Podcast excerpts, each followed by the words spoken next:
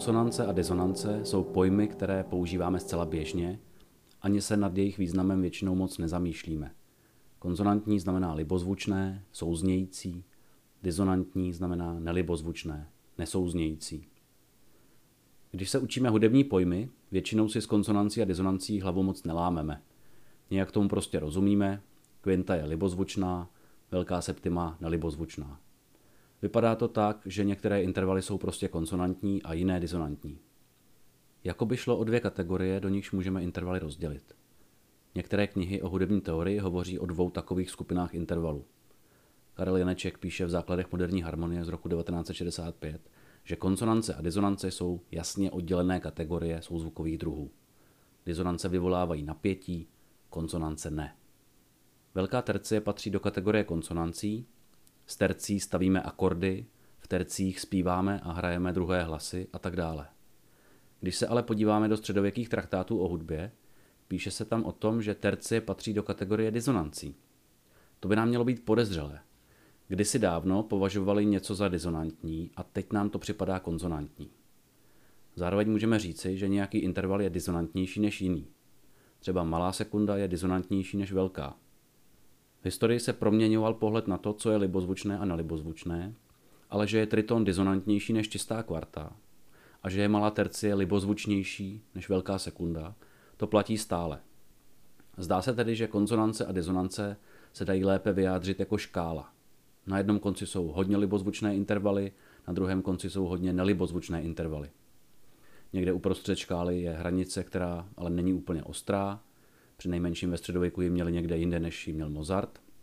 A v některých obdobích dějin hudby se objevovaly snahy tu hranici relativizovat nebo ji hodně posouvat. Jako třeba když Arnold Schoenberg a další skladatelé ve 20. století disonance nadužívali a posluchači tím rozčilovali. A mnozí posluchači samozřejmě nacházejí v disonantní hudbě zalíbení. Zdá se, jako by konsonance a disonance nebyly dvě množiny, do kterých intervaly prostě patří nebo nepatří, ale jako by šlo spíš o takzvané fazy množiny. Takové mlhavé množiny s neostrými hranicemi. Kvinta patří hodně mezi konzonance, velká tercie je trochu méně, je trochu blíž disonancím, malá tercie se vyskytuje už někde v takové mlze mezi oběma fazy množinami, tam, kde se ty obláčky hodně prolínají. Velká sekunda patří mezi disonance, ale malá sekunda tam patří víc. Je to zvláštní, zdá se, že jde o škálu, ale v hudbě máme snahu ji nějak dělit na dvě kategorie – Problém spočívá v tom, že to, čemu říkáme konsonance a disonance, ve skutečnosti není jedna věc, ale jde o složený fenomén, utvářený mnoha věcmi. Nejstarší teorie konsonance a disonance se přisuzuje Pythagorovi, ale můžeme říci, že její základy byly známy už před Pythagorem a také mimo Evropu. Třeba v Číně něco podobného znali také už ve starověku. Je to matematická teorie, která říká, že soulad nebo nesoulad dvou tónů se odvíjí od poměru jejich frekvencí nebo vlnových délek ve starověku tedy spíše délek strun. Když strunu rozdělíme na polovinu, dostaneme oktávu. Když rozezníme její třetinu, bude to kvinta nad oktávou. Ve čtvrtině bude další oktáva, v pětině bude tercie nad ní a tak dále. To je řada alikvotních tónů, které můžeme získat třeba pomocí flažoletů nebo pomocí přefukování údechových nástrojů. Kdybychom nemluvili o délce struny, ale o frekvenci, pak to bude v převrácené hodnotě. Poloviční délka struny znamená dvojnásobnou frekvenci a podobně. Pythagorejci zkoumali tyto matematické vztahy a všimli si, že jednoduché poměry vytvářejí libozvučné intervaly a složitější číselné poměry tvoří disonantnější intervaly. Poměr 2 ku 3 odpovídá kvintě, 3 ku 4 kvartě, 4 ku 5 velké terci a tak dále. Na to, jak je tahle teorie stará, asi 2,5 tisíce let, je fakt dobrá. Vysvětluje podstatnou část problému. Tímto pythagorejským matematickým pojetím objasníme vlastně většinu fenoménu konsonance a disonance, ale ne všechno. Proč například paralelní pohyb v tercích zní dobře ve vysoké poloze, ale ne tak líbezně v hluboké poloze.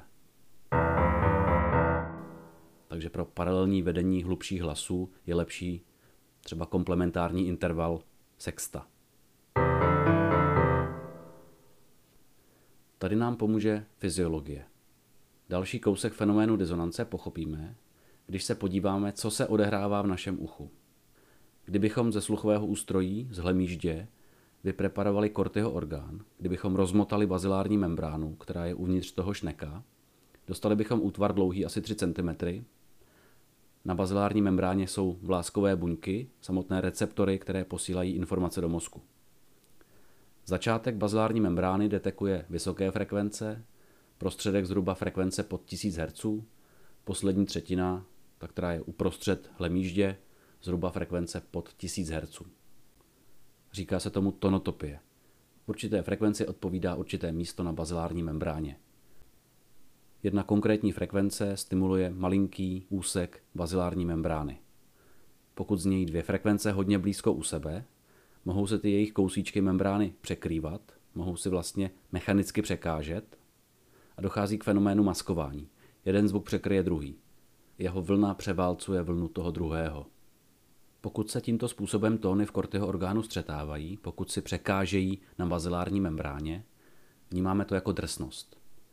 Čím blíž jsou k sobě, tím větší drsnost se dostavuje, až oba tóny splynou v jeden a slyšíme rázy.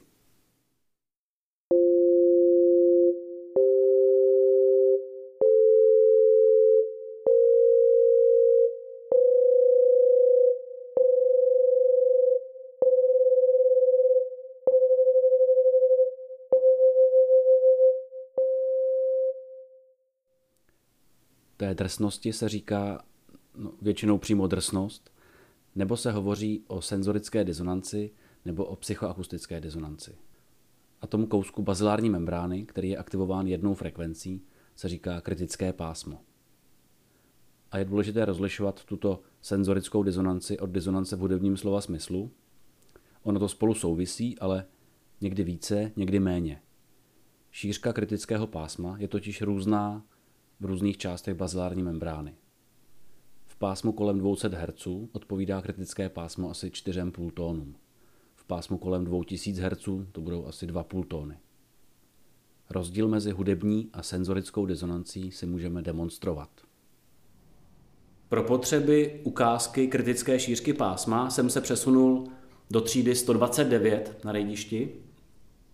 Tady je totiž dobrý klavír, potřebujeme, aby to znělo ve všech polohách. Velká tercie je v hudbě vnímaná spíš jako konzonance. V této střední poloze jsou oba ty tóny v sousedních kritických pásmech, nebo přesněji řečeno, jejich kritická pásma se nepřekrývají. Zatímco malá sekunda už si překážet bude. Kdybychom si ale tu stejnou terci zahráli v hluboké poloze,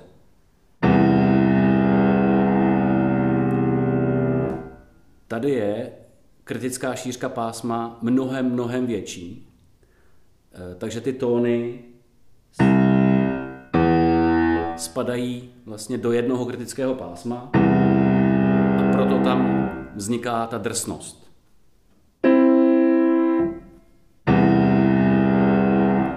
Čili rozdíl mezi tím, jak zní stejný interval v různých polohách, je způsobený rozdílnou šířkou pásma v různých částech bazilární membrány.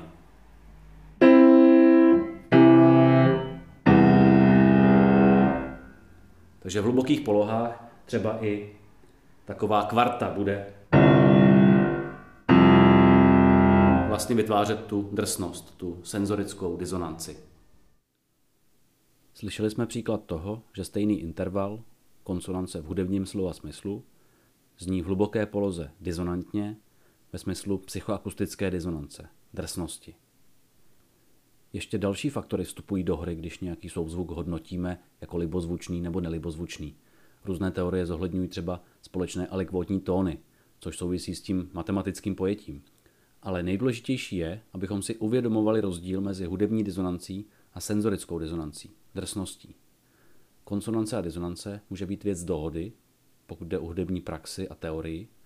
Do dechovky se hodí jiné disonance než do free jazzu. Josef Haydn nakládá s disonancemi jinak než Richard Wagner. Skladatelé si mohou dělat, co chtějí. Některé věci jsou relativní, ale triton nebude nikdy líbeznější než tercie a drsnost malé sekundy si nemůžeme jen tak odmyslet. Ta vzniká přímo v našem uchu.